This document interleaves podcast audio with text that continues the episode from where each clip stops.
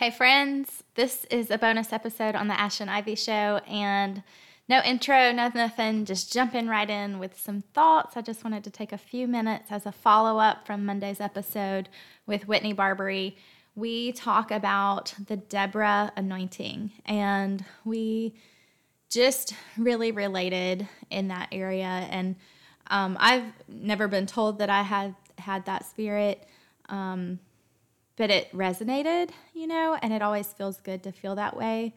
Um, and also, when I was preparing for my time with Whitney, I had this just um, vision sounds fancy, and it, it, it's not fancy. It wasn't anything crazy. It just was this image in my mind of a female warrior on mission, just dressed in white, surrounded in bright light two swords, one in each hand, charging forward with a purpose. And she she's rooted in her identity. She knows who she's fighting for, um, and it just felt strong. It felt solid, and um, and so when I shared that with Whitney, we just got on this conversation about what that looks like and how it feels to step into yourself and feel confident in your own skin and be who you were designed to be, right?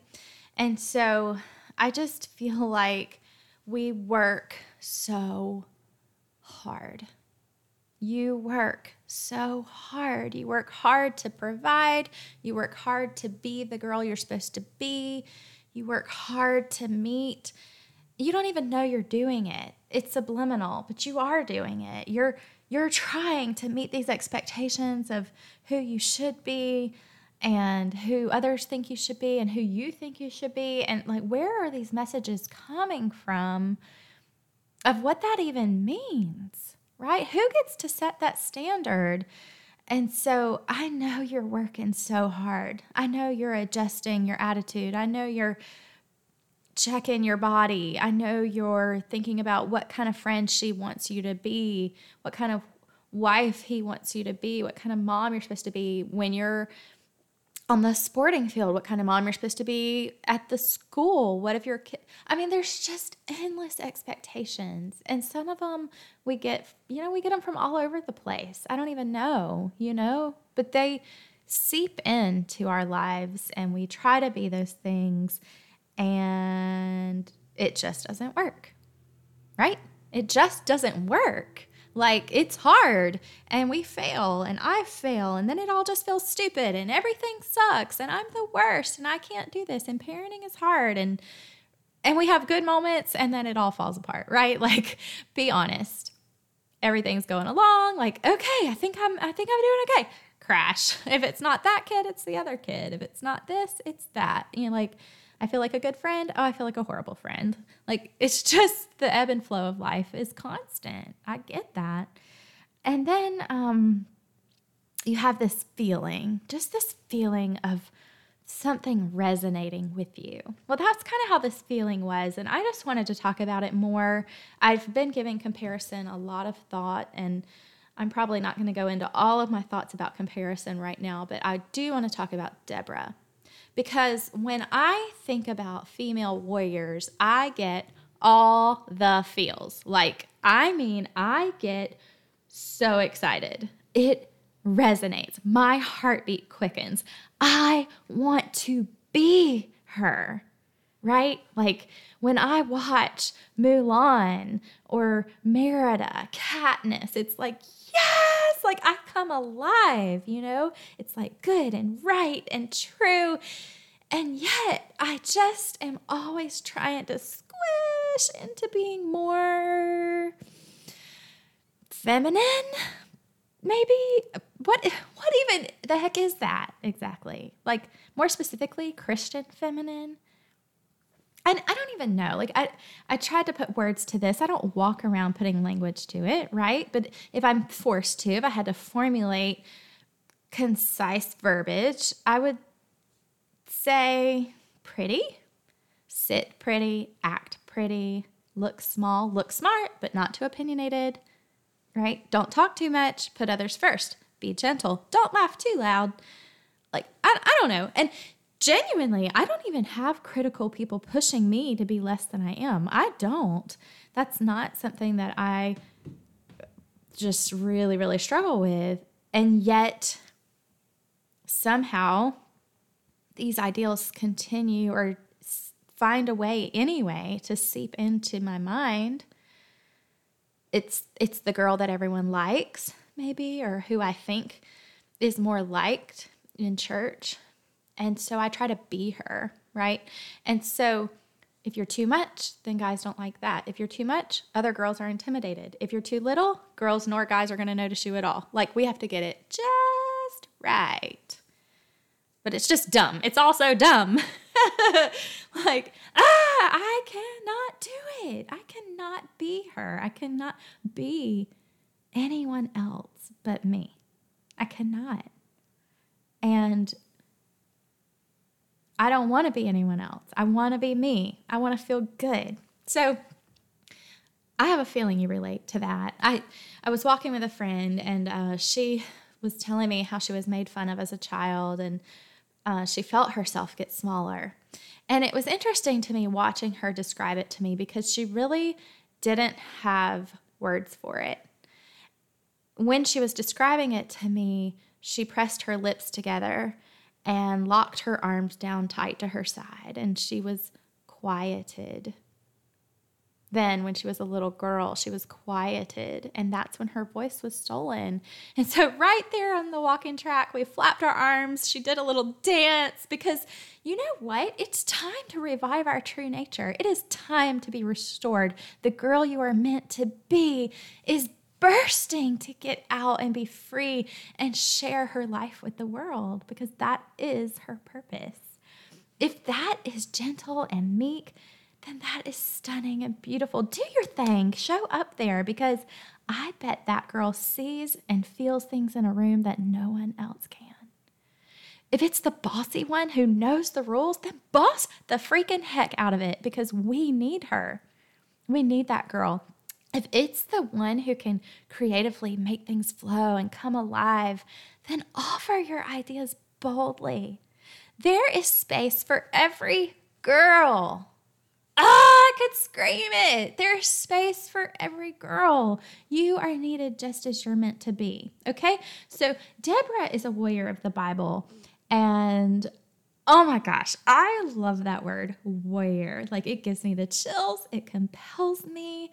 Like, let's go, Katniss. I love you.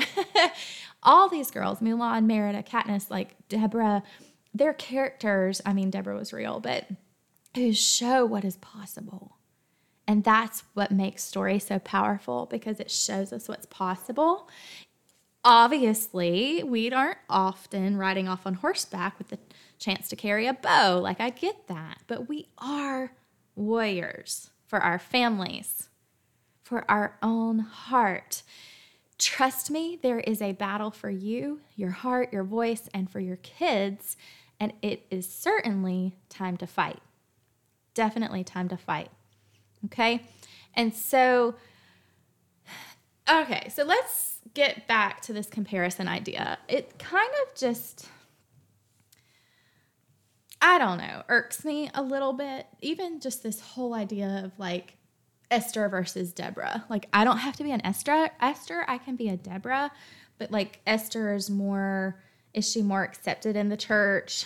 I don't know. I I really have a lot of mixed feelings about that and I probably need to spend some more time on it, but because this is just a few minutes, I want to go ahead and kind of talk some of this out, but I'm a little bit perplexed by it. It comparing them feels wrong.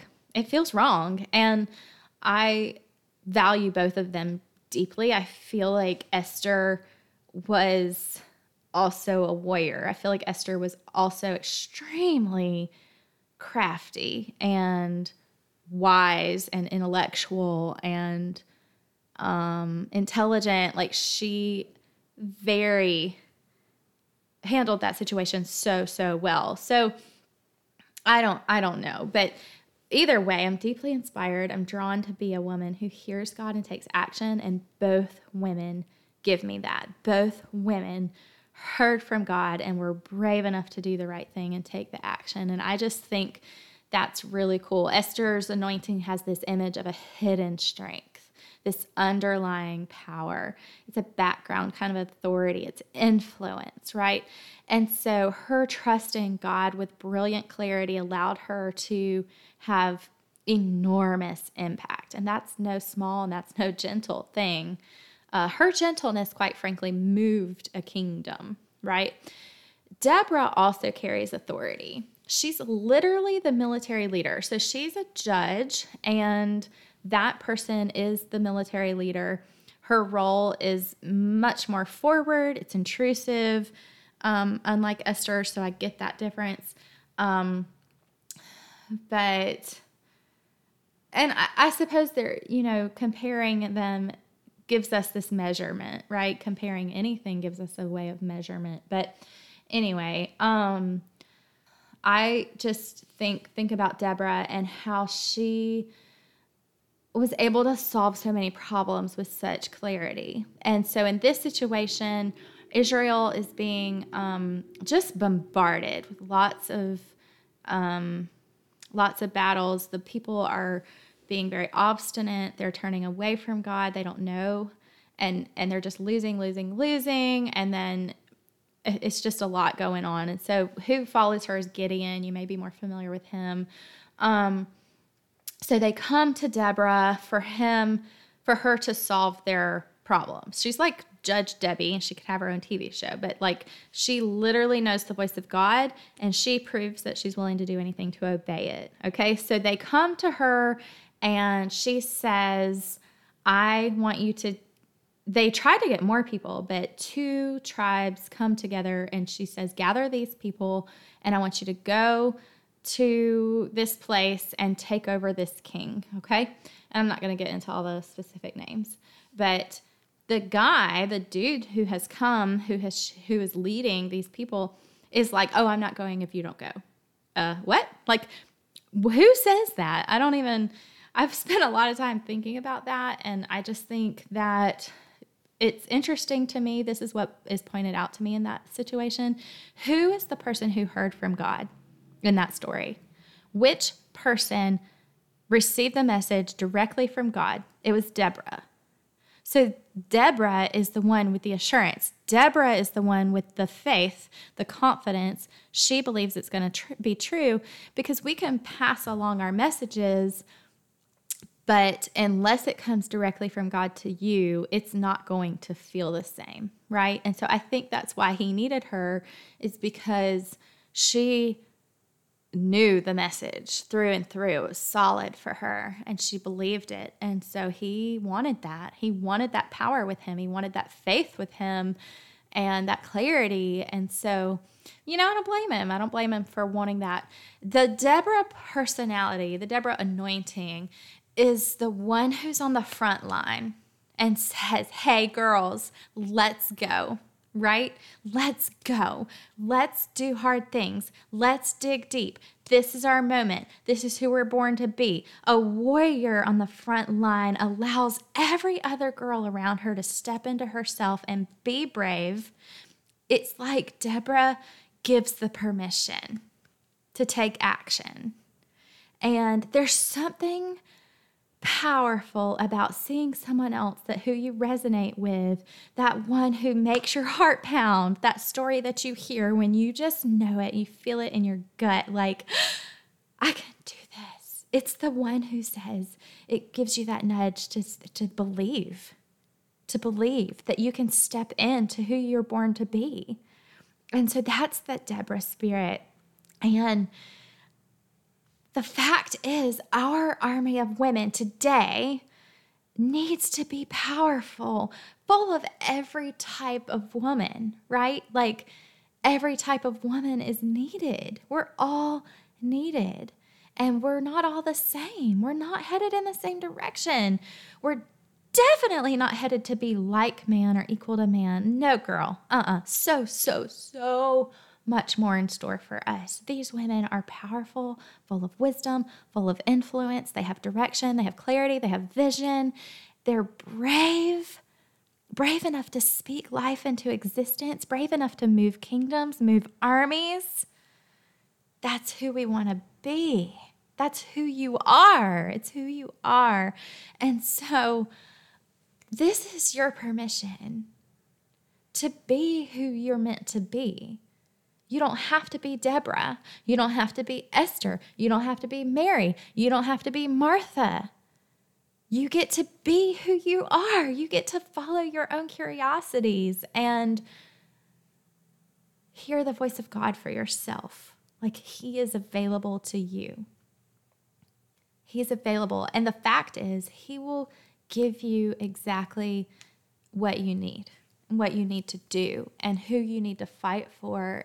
But the truth is, we're on the front line of our life, every single one of us choice is already made. Like, this is it. This is our one life. And what are we going to do with it? Right.